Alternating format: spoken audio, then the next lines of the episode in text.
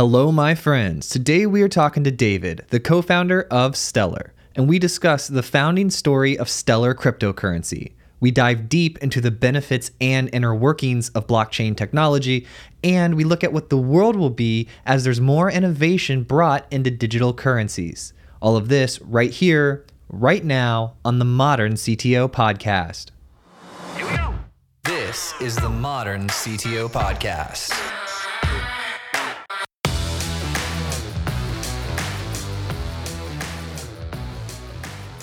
Dude, this is exciting though. I like the fact that I'm going to get to talk to you about cryptocurrency because you're like Mr. Crypto. Uh, maybe. Probably a lot of people who are even more Mr. Crypto than I am, but um, I mean, I mean, I guess relatively speaking, I was a, a somewhat late comer to the whole uh, blockchain scene, and I, I, but you know, I got into it with Stellar because Stellar had kind of like a slightly different take that seemed more, uh, more interesting to me. So, what was more interesting about it? Well, um, the thing that never quite made sense to me uh, is that I, I mean the, the, way I look at it is blockchain gave us these two like really amazing things that you know before Bitcoin like if you'd asked me about either one of them I would have said this is impossible right so one of them is how do you commit transactions irreversibly and atomically across sort of mutually distrustful parties who've maybe don't even ne- never even heard of each other before right? So the idea that like we could both agree that i've sent you a bitcoin and like we can never go back and change that that was uh, pretty surprising. And then the second thing that was pretty surprising is that we could create some new virtual currency and distribute it in such a way that there was a limited supply but people actually believed it had a huge amount of value right I mean, the idea uh, 12 years ago, that, you know, Bitcoin would be worth $50,000 is like uh, unbelievable, right? So uh, that said, the, the virtual currency thing never interested me as much because it seems like we already have money and we also have like economists who study it and who like manage central banks and try to set monetary policy in a way that's like good for the country and so on. And so I was never on board with the idea of, of replacing money with with an and, and replacing economists with like an algorithm that no one can change. But uh, you know, I did agree that sort of payments were broken and that there's a lot of people in the world who are underbanked uh, and it's very expensive to provide uh, financial services to people and there's very little innovation and so the idea of creating something that could have the benefits of blockchain in terms of being you know self-serve for developers to come and implement things but that also worked really well with just uh, normal uh, money or, or, other sort of traditional assets uh, seemed really appealing to me. And so that's how uh, when Jed approached me in like 2014, I got uh, I got very interested and said, yeah, maybe I could actually join you guys and work on this. What were you doing at the time? Well, I mean, my I, what's still my day job, which is that I'm a, a professor of computer science at uh, at Stanford but uh, Jed, he approached me, I think it was June of 2014. And we had a mutual friend. I mean, I'd known him before. He, I'd invited him to give a keynote at a at a, a workshop on peer to peer systems many years before. But he approached me through a mutual friend, and and then turned out his office was relatively near my house, and so uh, we went and talked. And he explained the Stellar thing to me and he said, well, you know, one of the things we want to do is, you know, we want to fix our consensus. We want to come up with a good consensus algorithm for this. And, you know, maybe you have some students who might want to work on this or something. And, and I said, well, you know, this is kind of right up my alley, this distributed systems and consensus. You know, maybe I could, you know, be an advisor to here. And, and so he wrote me uh, an offer that was sort of multi-tiered that couldn't have like multiple levels of involvement. And what I found was that the the entire next week, whatever I was supposed to be doing at Stanford, I was actually daydreaming about this problem. And I was like, wait a sec, you know, this problem is like hard enough that nobody's solved it yet, but it's tractable enough that I think I can crack it. And here's this immediate application uh, that that could potentially, uh, you know, make the world a better place and you know help underbanked people and promote innovation uh, and you know sort of bring transparent markets places where we don't have them. And so I was like, that's kind of really the sweet spot for research. So I said, well, Jed, why don't I come uh, actually join you guys full time? And because it's summer, so I can easily sort of change my involvement at Stanford. And uh, and so then I just went for the next three months full time. And then I've been sort of on and off full time or part time uh, since then. So that's have you had you like done this advisory thing before? was this the first time that you've ever done it? Oh yeah, it's pretty common for um, for uh, faculty members at Stanford to advise companies. And and it and, and it can go. You, you typically nominally when you're full time at Stanford, you have approximately twenty percent time to consult. So it's normal to spend a day a week someplace outside of Stanford, um, or you know up to 130 hours a quarter if you're doing it uh, hourly and so yeah so that involvement can take uh, can take uh, any number of forms. It can be just a couple hours a, a, month kind of thing or it can be a one day a week thing or you're allowed to take a leave and uh, where stanford doesn't pay you and you just work someplace else. And you know at stanford because they don't they want you to commit it to stanford i think you have up to two you can take two years leave every seven years right? So they want you on campus at least every five out of seven years. But uh, there's no problem taking a quarter off. In summers, you can always take off because you're not you're not on hard money for the summer. That's pretty cool. I saw like I was doing my research and talking about you with the team. I was like, dude, this guy's super smart. I was laughing because you're like, you've got MIT, Harvard, and then just now you're telling me you now you're a professor at Stanford and you had done work with those other. I was like, is he did he just write like a list of logos that sounded awesome and then went around and collected them? tell me tell me about like your upbringing as a kid. Did you desire to, to go to these schools? What were you into? What was i into? Well i guess uh, from an early age i was uh, kind of into locks and keys. So I, guess there was, there was, there's that, which m- maybe is indicative of, of how I, how I ended up getting, getting in, into my career. So, uh, but I would say through, you know, in high school, I was mostly into, to music and I, I grew up in, in Boston and well, when I was like, you know, I moved there when, when I was about 10 years old and so you know there's there was a thriving sort of underground music scene in Boston, so I was really into that. I was like doing a zine with a friend to interview bands and stuff, and then I did radio uh, when I got to college. But you know, I always had a little bit of a you know sort of uh, thing about authority, I guess you could say. Um, and so so one of the things that that kind of drives me crazy is when in the name of security, like uh, less smart people prevent like smarter people from like doing what they need to do, right? Um, and so this could take the form of like you're just a software developer and you need like you know root privileges to do something, and like the policy says you can't because some system administrator like won't let you do that, right? But one of the formative, uh, one of my formative experiences after college. So I, I, applied to a bunch of grad schools, and I actually got rejected everywhere I applied, um, except the University of Illinois at Urbana-Champaign, which lost my application.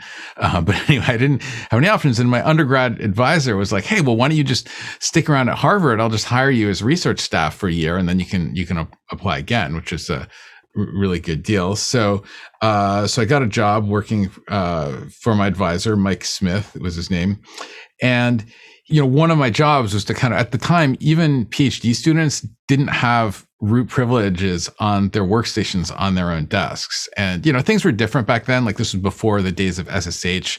So most login, remote logins involved sending passwords and clear text over the network and stuff. So you didn't want people snooping on the network, but still it was very restrictive to people who wanted to do operating systems research. So one of the things that I did was sort of break this monopoly that the the system administrators had on sort of administrative privileges and uh, you know i even did some things a little bit pushing the envelope like i wanted to have dns control and and so uh so that we could like add our own hosts and stuff. And we'd had some problems where like we wanted to make some changes to host names and it required like there was some it took some time for those to go through. And so at one point one of the one of the updates didn't go through in time. And so as a result it went through much later when we didn't expect it. And somehow sendmail started failing on a faculty member's machine and that faculty member ended up losing an entire day's worth of email because i guess you weren't you weren't saving copies of outgoing emails by default at the time and so that person was extremely upset and so i was like you know damn it like i want to uh, i want to get uh, c- control of this so i I, I found, you know, I kind of read the source code for the script. I found that there was this ambiguity between uh, calling the isspace, which is a function that returns true for uh, spaces tabs, but also a couple of other characters like Control K and Control L, and actually parts of this script that were just searching for like spaces and character returns. So I somehow uh, by embedding like some control K characters in the script that they were processing to do the DNS, I was able to kind of force them to delegate our subdomain to us. And so I kind of did that on a Friday. And then on Monday, I was like, I told the IT, this kind of central university IT people, so guys, this is what happened. And after I'd requested several times to do this, and I was like, so this is what happened. And uh, this is how it's working now. And if you change it, you risk like, you know, l- losing faculty members more email or whatever. And, and at that point, they were just like, fine, we'll just take the path of least resistance. So when I left that job, they gave me a little plaque saying, uh, creator of the eecs.harvard.edu domain, because I had sort of created that DNS subdomain through sort of uh, somewhat illegitimate uh, means. I love it. But anyway, that that you know you can sort of trace that. That's why I've, it's interested in my thesis was on a network file system in which sort of anybody could unilaterally like add their own file server and be part of the namespace, and then you can trace that into my work in peer-to-peer systems. Uh, and that's obviously uh, what appeals to me about uh, about blockchain. That you know, if I want to set up a traditional uh, financial services company, you know, I need to get payment rails and banks and stuff. And these people have first class access to the payment networks. Uh, and I'm kind of a second class citizen, right? I'm programming to whatever APIs they deem, you know, uh, necessary to provide me, which might not be what I need.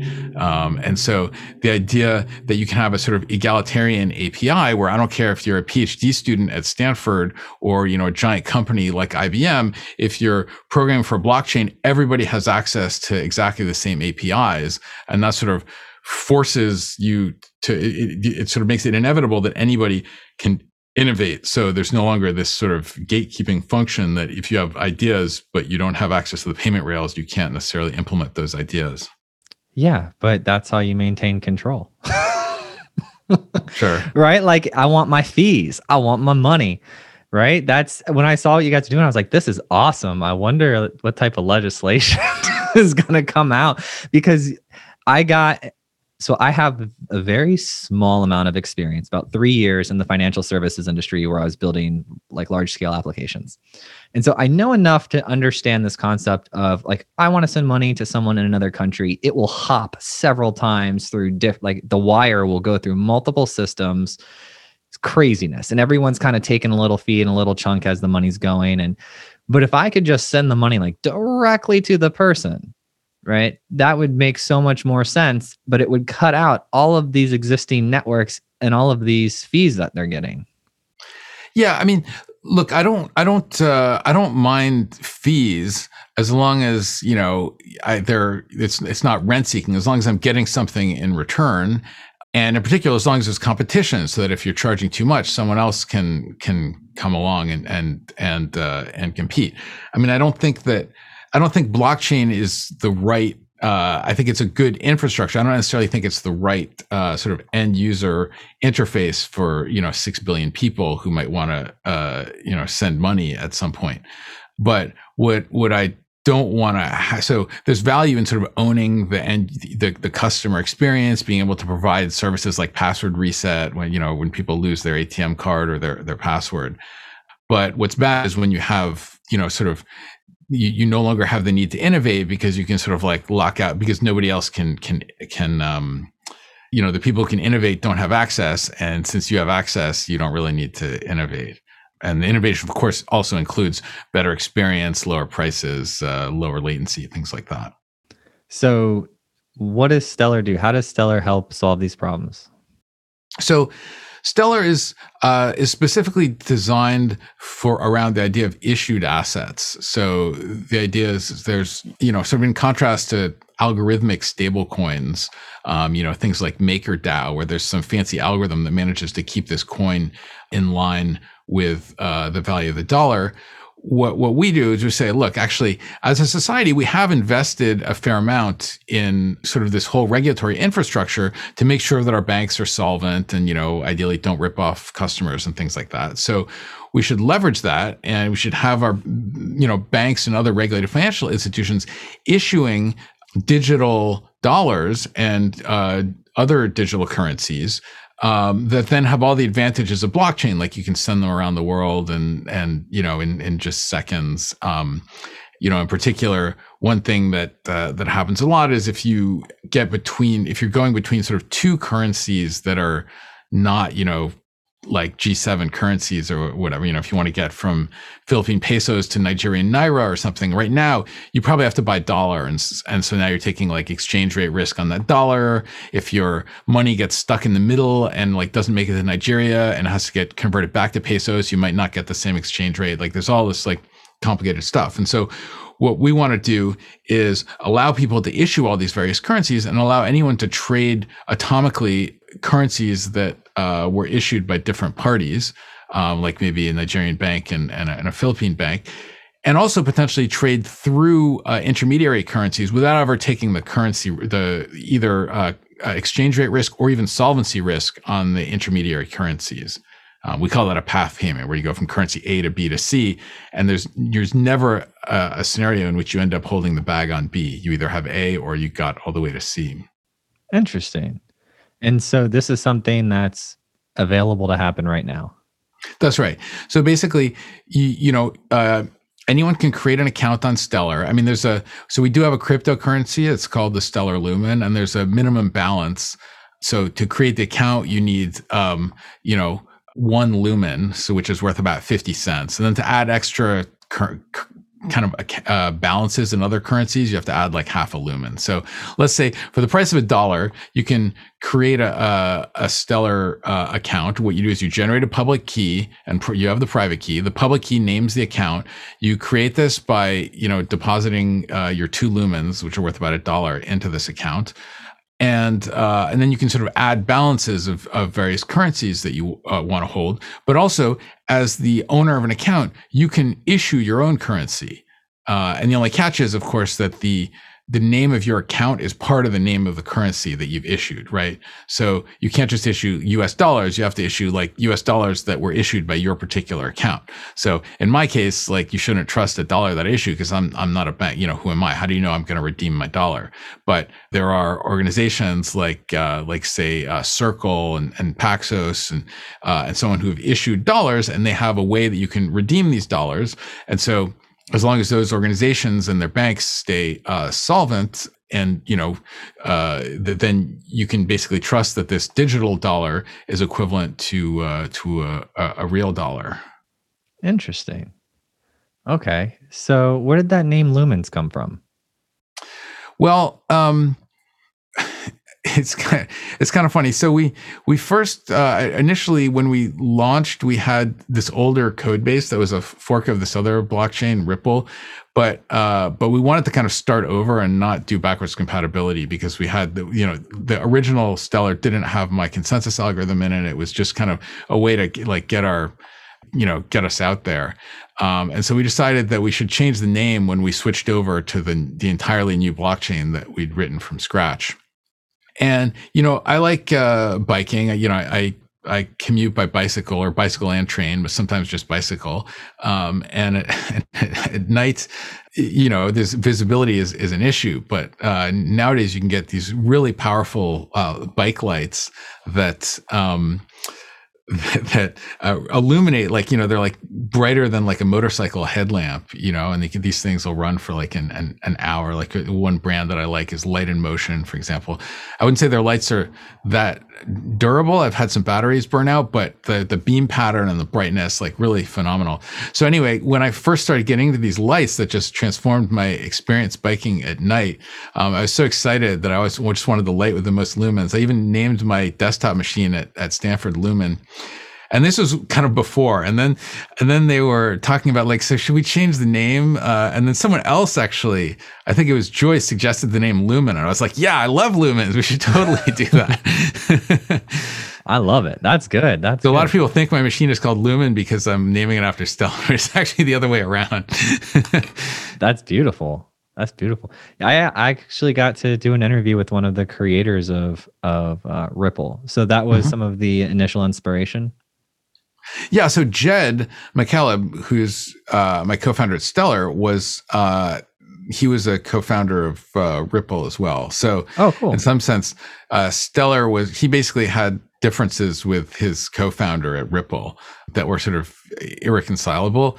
And so Stellar is kind of his attempt to uh, to do it right. And so that's why he got in touch with me. One of the, uh, you know, there were several things that he I think regretted about Ripple, including sort of like the for-profit structure that left, you know, ambiguity about are you serving the network or are you serving shareholders?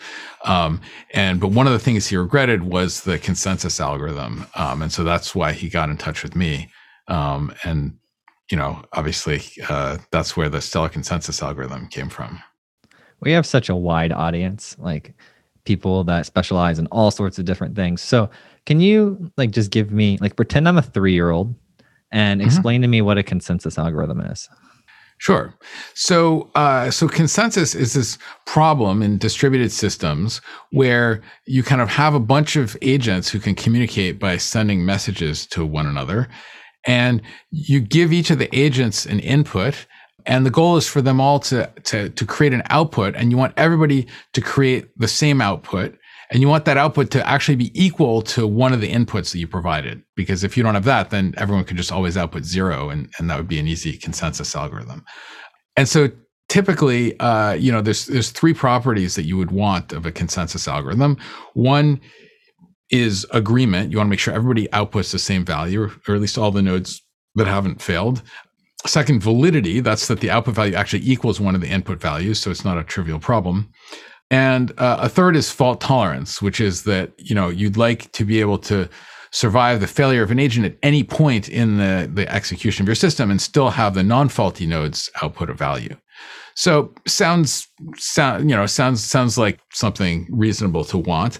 However, it turns out that there's this there's a seminal result in distributed systems due to Fischer, Lynch, and Paterson, which says that in a purely asynchronous system, meaning if you don't know how long the delay is on messages, it's actually impossible to achieve all three of safety, liveness, and fault tolerance. So liveness would be sort of termination, the fact that the thing will actually terminate an output of value, right? So this means if you want a protocol that it can survive failures. It, it's consensus in the sense that it will output a value that was an input value, and everyone will output the same thing. Um, and also, it won't get stuck. It will, you know, it, it will, uh, it, well, not stuck, but it will definitely complete and output a value.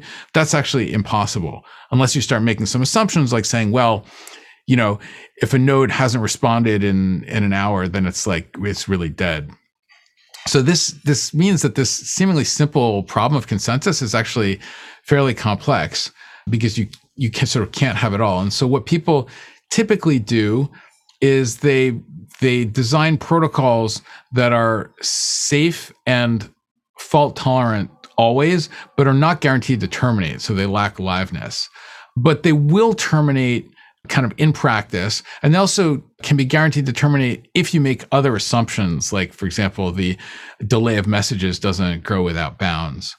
So the typical the typical setting for a consensus algorithm is to say you have uh, say some number of nodes like uh, uh, like n nodes, and you have some quorum size that might be you know n over two plus one or something like some majority of the nodes.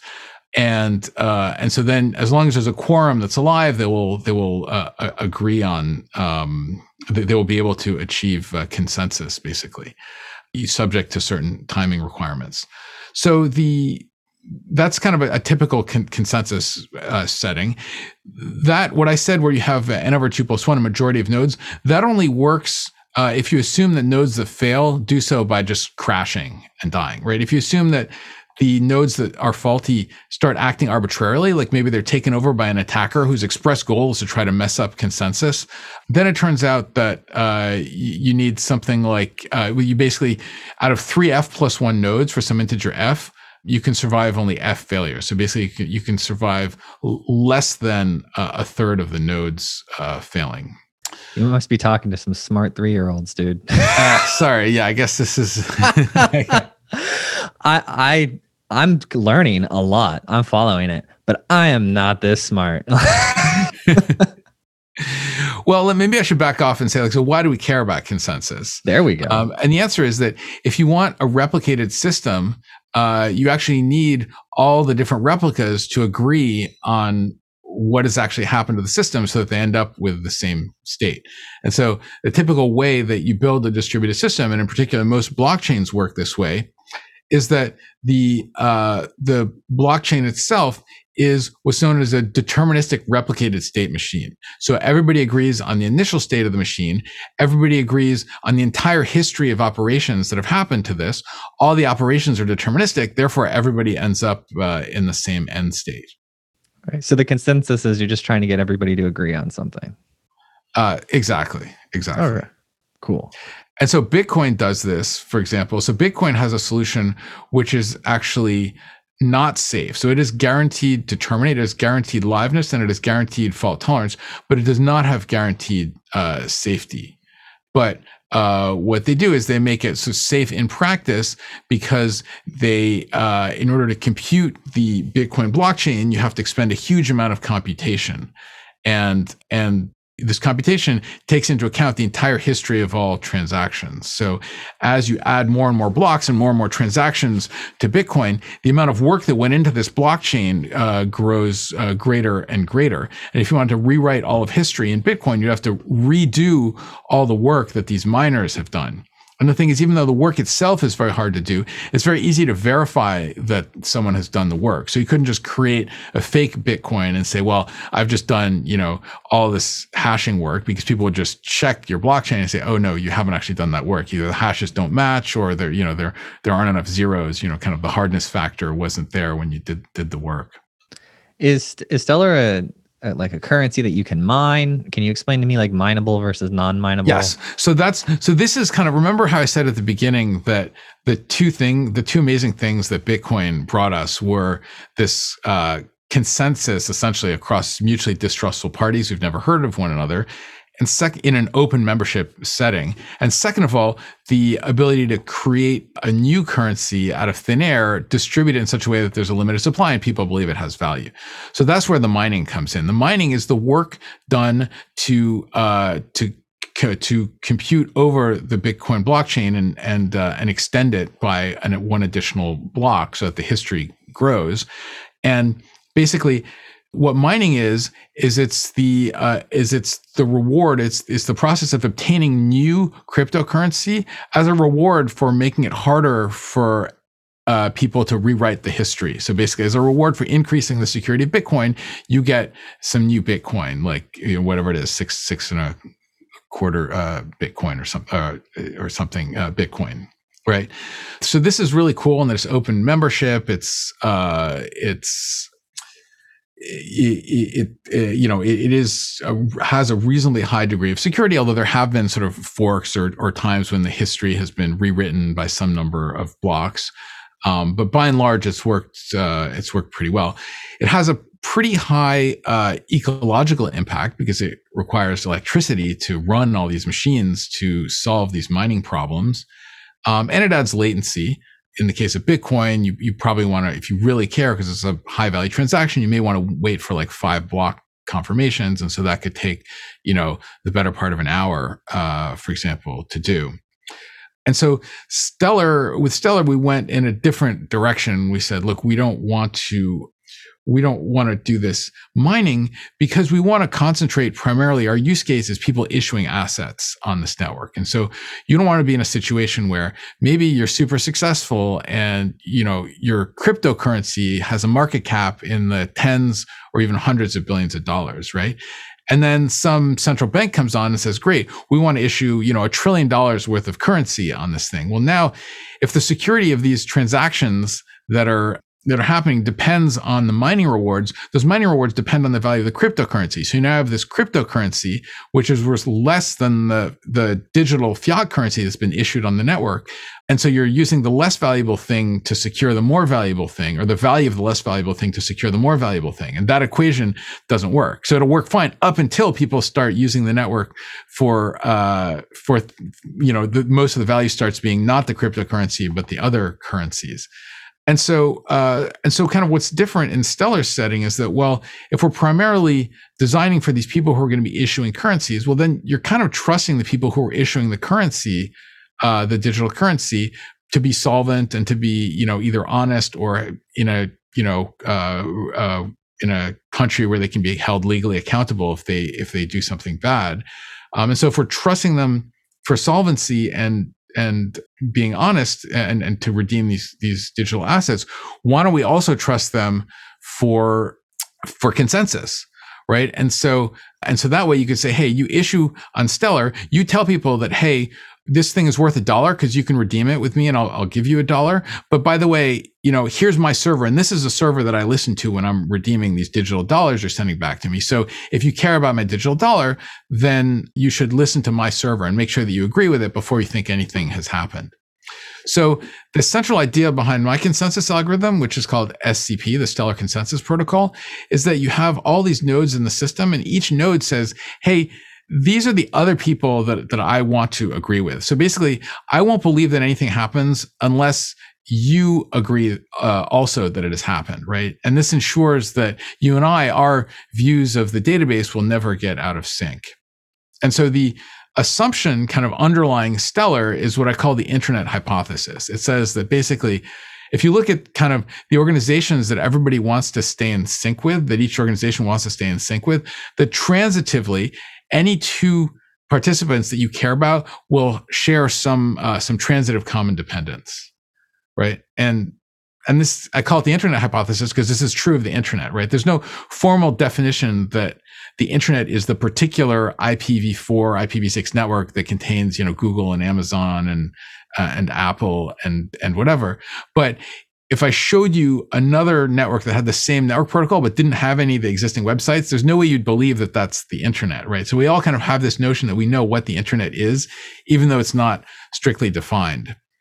And the internet has this sort of transitive connectivity property where sort of if you're in China, you can't uh, access Google, right? But you can certainly access Stanford and Stanford can access Google. So kind of transitively, it's still one internet. And if you set created a network that was entirely disjoint from the existing internet, you know, no one would think that was the internet. So that's the same way in which we want to tap these relationships, these dependencies between people to have the whole world agree on what the state of the stellar network is without sort of having to prescribe it in a in a centralized way.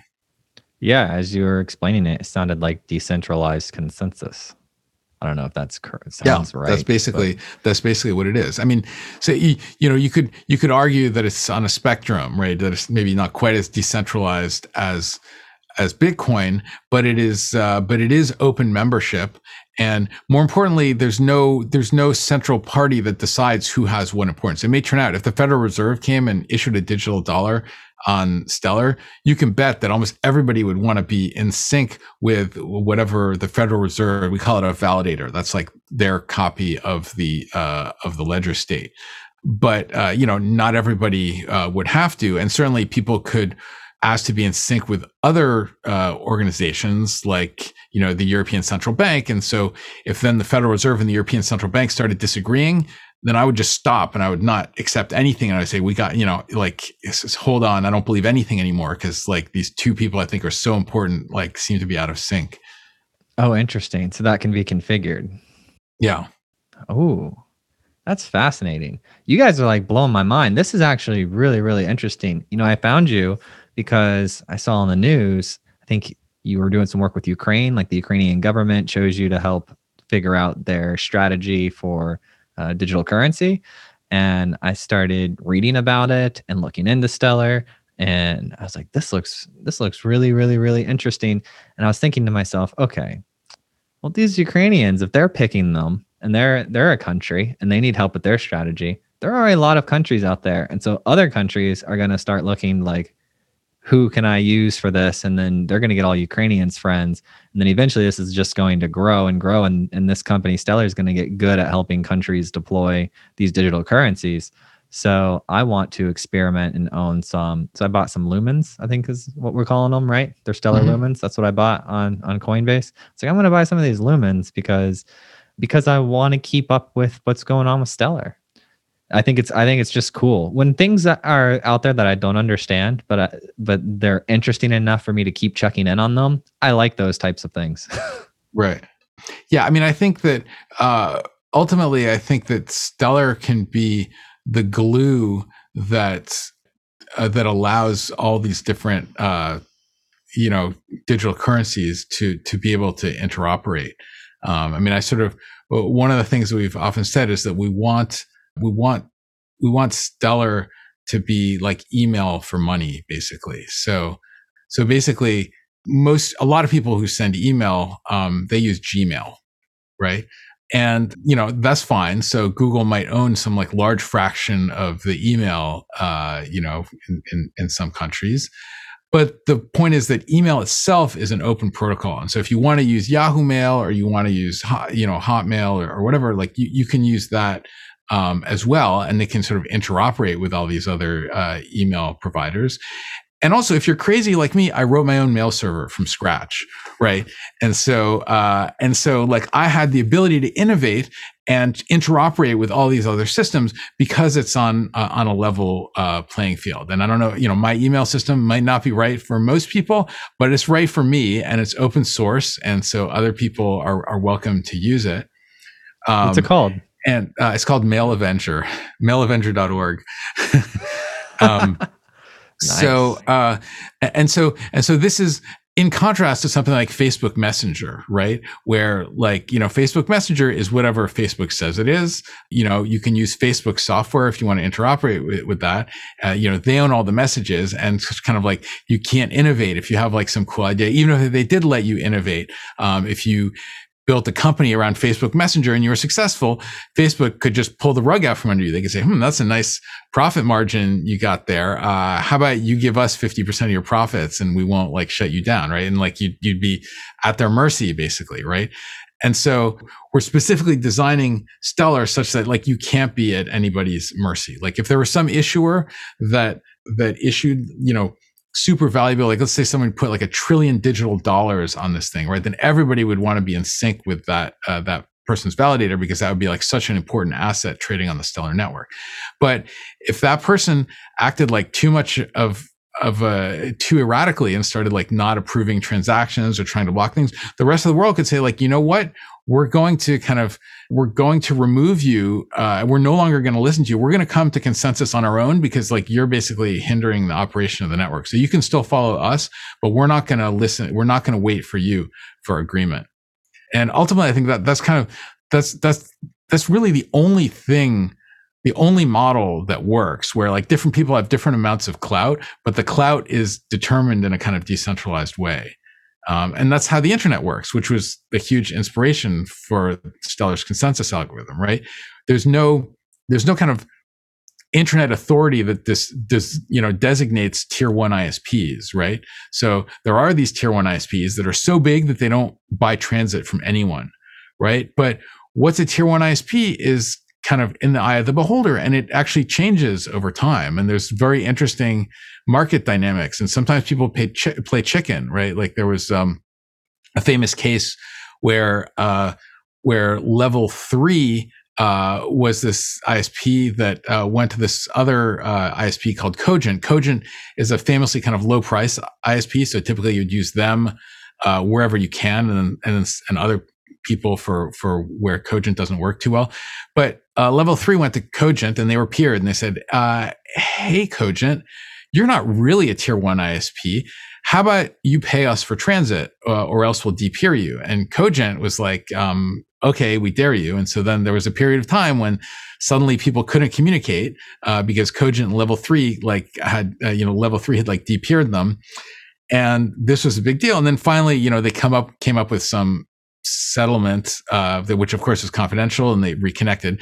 My guess is they're still peering, but like Cogent had to like carry more of the long haul traffic. But the point is, there was so much pressure from customers on both sides, particularly level three side, since they were a more they weren't like a budget ISP. But then this kind of turned around and the precedent might have bit level three in the future because then what happened was level three, I think, had a contract with with Netflix and Cogent, which is like typically not viewed as a tier one ISP because they just have the end users, right? So they just have the eyeballs. Uh, Comcast uh, went up to level three and said, uh, "So level three, it's a pretty nice contract you just inked with uh, Netscape. It'd be a shame if like suddenly everybody started having like really crappy experiences with Netflix.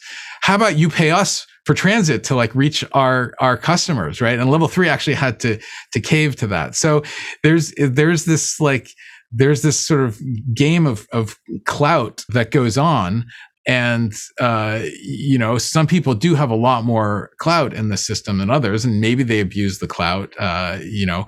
But uh, it has actually worked to create this global network called the internet that is not centrally managed and that works pretty well so so it's it's kind of remarkable that this works and that's why I want to do the same thing for consensus so that you could basically not only communicate with anybody in the world, but perform secure atomic transactions with anybody in the world, you know, trading, you know, arbitrary assets that kind of any two parties in the world have, have issued, um, just the way sort of anyone can send email to anyone uh, today over the internet. That's interesting. Has anyone used the phrase Internet of Payments yet? I mean, I think a phrase that we've used as Stellar is email, uh, email for payments. Yeah. Yeah, because I understand how email servers work. So I I do know some stuff. mm-hmm. So my background software engineering for 17 years, and I primarily focused on like B2B, uh, large scale applications. And so I, when you started explaining it about email servers, right? Because it goes email server to email server, there's lookups and everything, but I don't have a great verbal explanation for it, but there's an excellent mental picture in my mind about how email works and exchanges and and that format. But uh, when you said that format applied to payments, it just instantly clicked. It's like I yeah. get what you guys are doing now.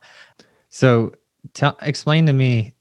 So I I'm only 33, right? So I grew mm-hmm. up and the internet, the browsers were like super super basic, right?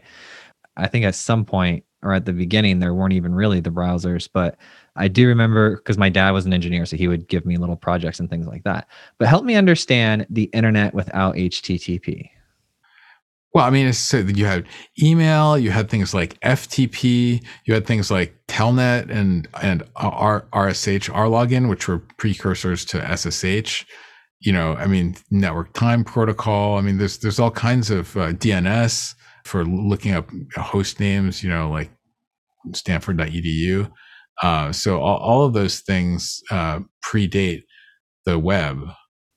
Interesting. Right? I mean, I, I, remember when I think I was in grad school, the first time I saw a URL in a subway advertisement, I was like, wow, this is kind of a big deal. Like this, this thing is kind of like really mainstream. Um, I was in Boston at the time.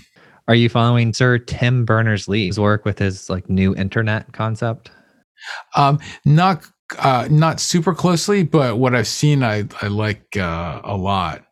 Um, you know, I mean, again, should at this point probably be clear from context in terms of the things that, that I care about, right? Like I, I don't I don't like the idea that you know of being locked into some service. You know, like all my photos are in if they're all in Instagram, then I can only access them through like Instagram's API. Right. Whereas if you could sort of disaggregate that stuff and like the storage is separate from like the service on top of that, then the minute I get sick of Instagram, I could like go someplace else and you know use them to to serve my photos. Yeah, I like that independence, right? Or how yeah. one of those like Apple will ban an app, you know, from their app store. It's like that kind of sucks. Like, where's the app store that doesn't get banned? right? right. I, I like I like to police ourselves. And I know eh, right when you started talking at the beginning and you said that you have a problem with authority, you became my best friend. I was like, me too. I don't like people telling uh, I don't like being told what to do because often the people that are telling making those rules are less intelligent. And it's like, yeah. Hmm. I mean, I would argue, given given the status quo, I think you actually need people to uh, you need people to um, to police the app store but part of the reason is that like most people don't have uh, root on their own phones right so this drives me crazy so of course i would never carry around a phone that i can't root but because i've rooted my phone I lose access to a bunch of services. Like I can't use Google Pay, right? Because Google Pay doesn't work. Even if, even if you haven't rooted your phone, just unlocking the bootloader on your phone means you're not allowed to use uh, Google Pay because there's hardware attestation uh, of whether your bootloader is locked or not.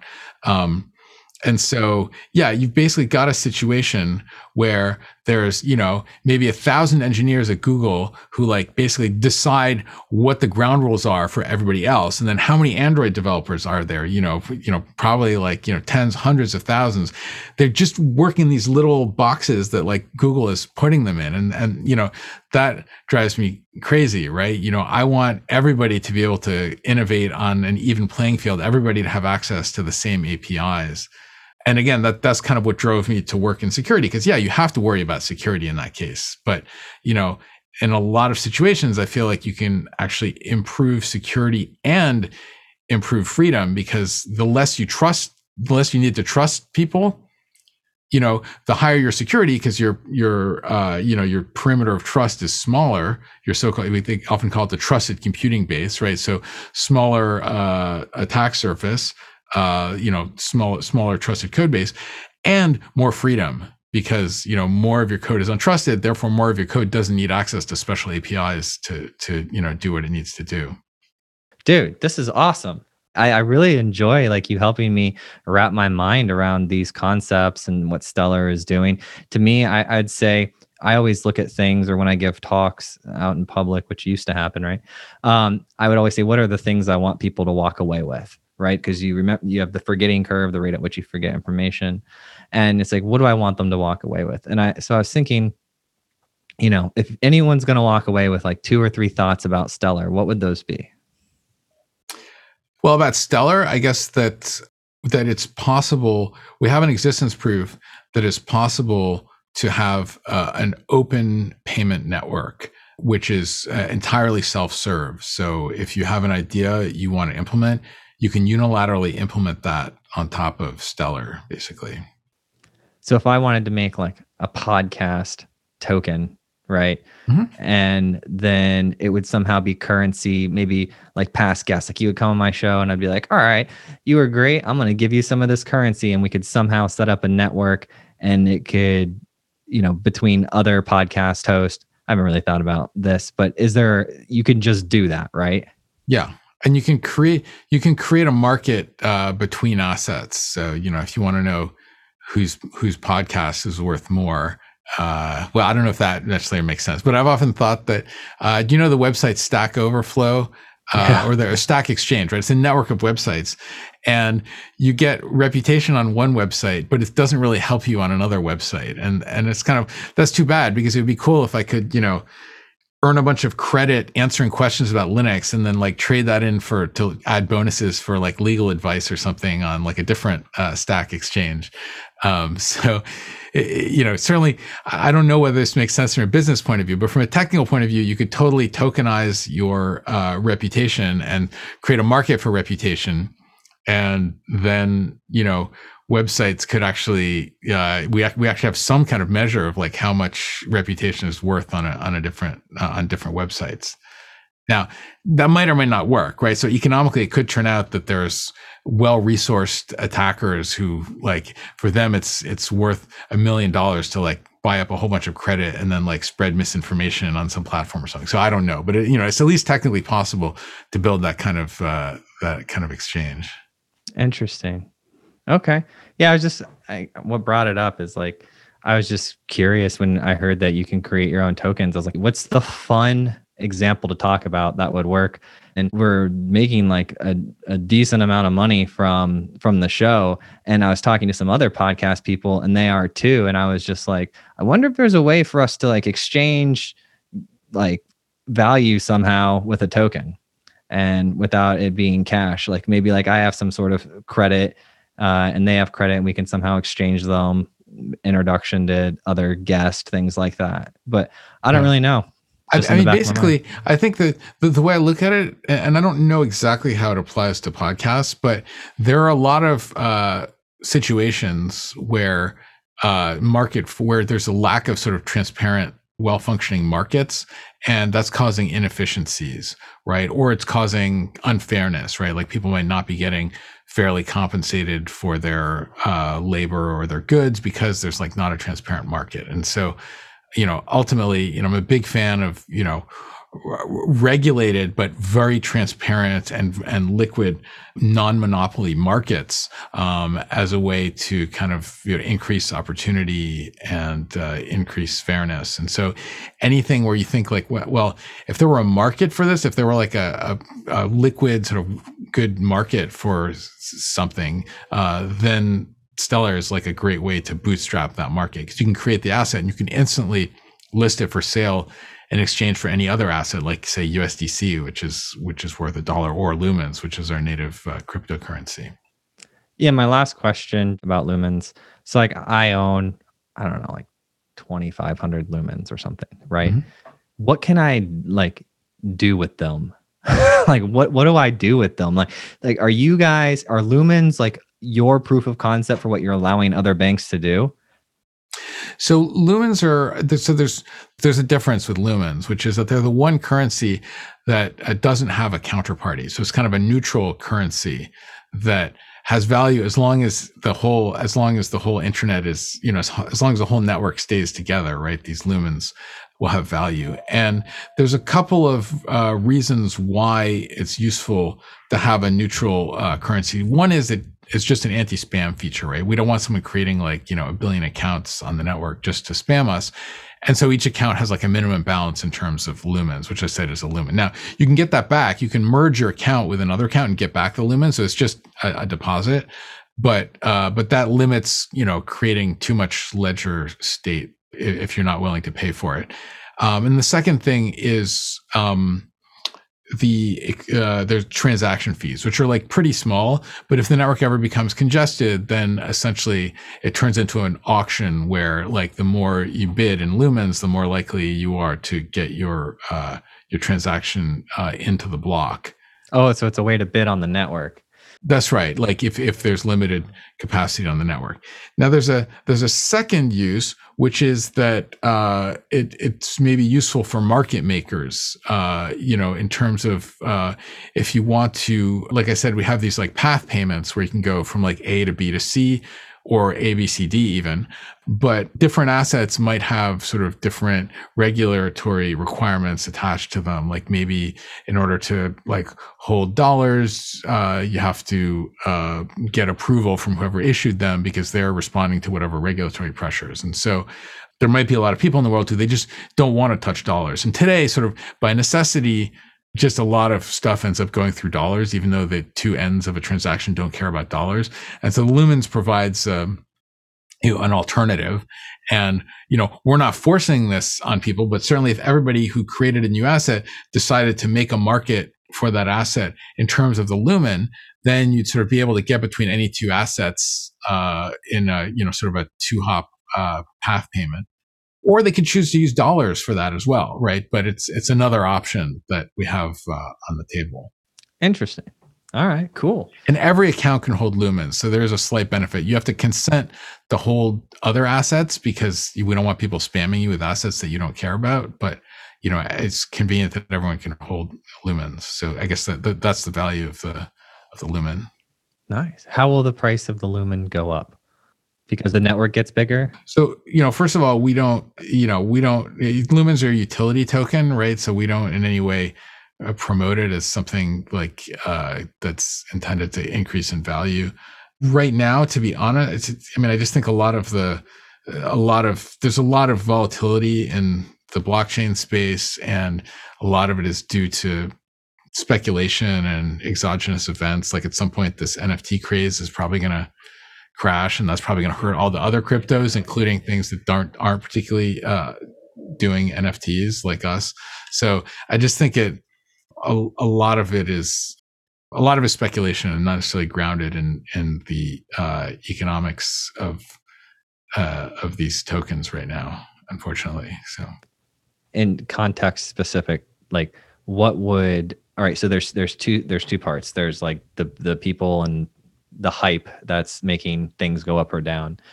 Then the context of your example of how you can use lumens and they're used to help bid on fees if the network's congested. Yeah.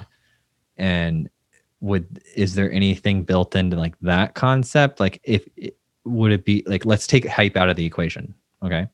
That if the networks get bigger will the lumens be worth more, The- or is there like infinite lumens, or like how does this work? No, there's a fixed number. There's uh, essentially 50 billion of them, or maybe less, because now the transaction fees get burned.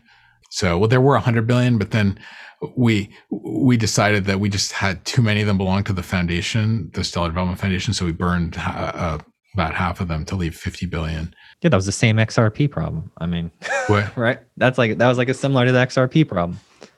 And well, but but but one of the things that we tried, we wanted to give them away to everyone. So we were doing like Facebook giveaways. So before airdrops were like such a trite thing, we were like you know one of the first people to try like really large scale airdrops. Um, Oh, cool. And honestly, what happened was it worked at first.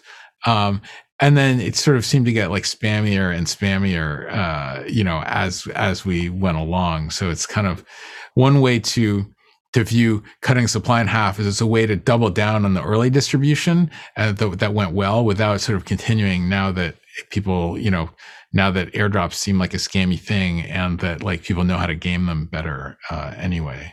So, um, but but you know our you know one of the reasons that we're a nonprofit is we're our goal is to uh, promote adoption of the network. And uh, um, you know in general like like our mission at the Stellar Development Foundation is to create equitable access to the global financial infrastructure right?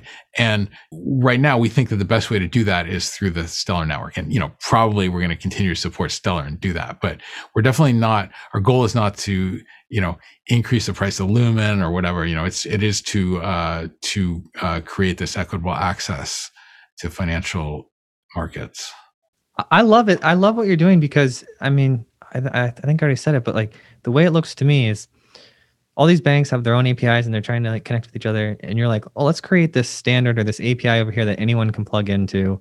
And that just sounds really, really smart because what it does is it lets everybody come online in their own timing versus if I were like a commercial entity and I was trying to push an API and get adoption within a market, I would have to go around and set everybody up and teach my methodology and like put cost, and then there would be a cost structure behind that and then the deployment of it. But if you say, hey, we're like this open solution, here's the information, you can just go ahead and do it on your own timing, then people can come and mosey on in as as they see fit or as the needs arise to them. And and honestly, I think that's like that's like a beautiful thing. And i mean you know there's Metcalfe's law right? The value of the network increases quadratically with the number of participants right? This is this is one of the real value propositions of the stellar network that you integrate once and maybe you initially integrate with stellar because there's like one particular you know organization that you want to partner with to say like do remittances to one particular market. But now if you suddenly want to access another market through stellar and there's like a payout uh, partner there who's already integrated with stellar it's trivial you're already integrated with stellar right so it make you kind of integrate once and then you can interoperate with everyone and right now, this is a thing that like totally doesn't work with remittances, where it's just like so many, uh, so much labor goes into like setting up the pay, like the the payment rails to each individual market that it's it's crazy, right? And th- and that's why sort of people who are you know lower down on the kind of size of the economy, right? They just aren't going to get the same priority, and therefore they're just not going to get you know the, the, the same level of service uh, and and the same cost structure right that's why like you know if i want to send money to europe i pay like well under 1% um, right but like average remittances are like you know 7% fees say That's smart. How how much how much coverage do you guys have now? Like, is there? a- Can I look up that on the website, or how do I find that out? Like, how many currencies Um, you support? Yeah, I think we probably have links to various people. So we ourselves are we're just maintaining the network, right? So think of us like the IETF. We're like specifying the email protocol. We even put out a you know a reference implementation, which is the one that everybody is using. Where's Um, my Google? we- what? Where's my Google?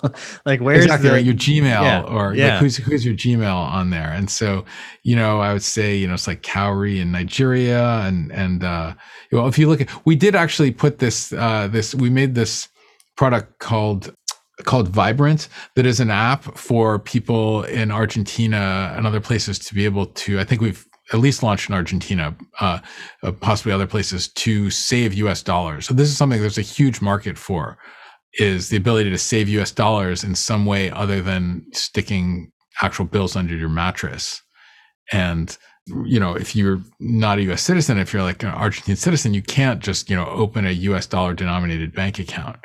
Um, so this app is uh, is filling a is, is meeting a demand that's currently unmet.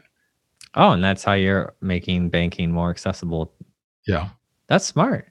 Dude, David, this is amazing. I want you to know, like, huge fan of you and what you're doing. If there's ever like information that you want us to push out or share, be more than happy to. Just send us an email, get some more more people uh, informed out there about what's happening in the cryptocurrency world and what's going on with Stellar. Cool. All right. Well, thanks. It's good talking to you. Thank you so much for listening. And if you found this episode useful, please share it with a friend or a colleague who you think would get value from it. And if you have topics that you would like to hear discussed on the podcast, either add me on LinkedIn or send me an email, joel at moderncto.io. Every time I get an email or LinkedIn message, it absolutely makes my day and inspires me to keep going.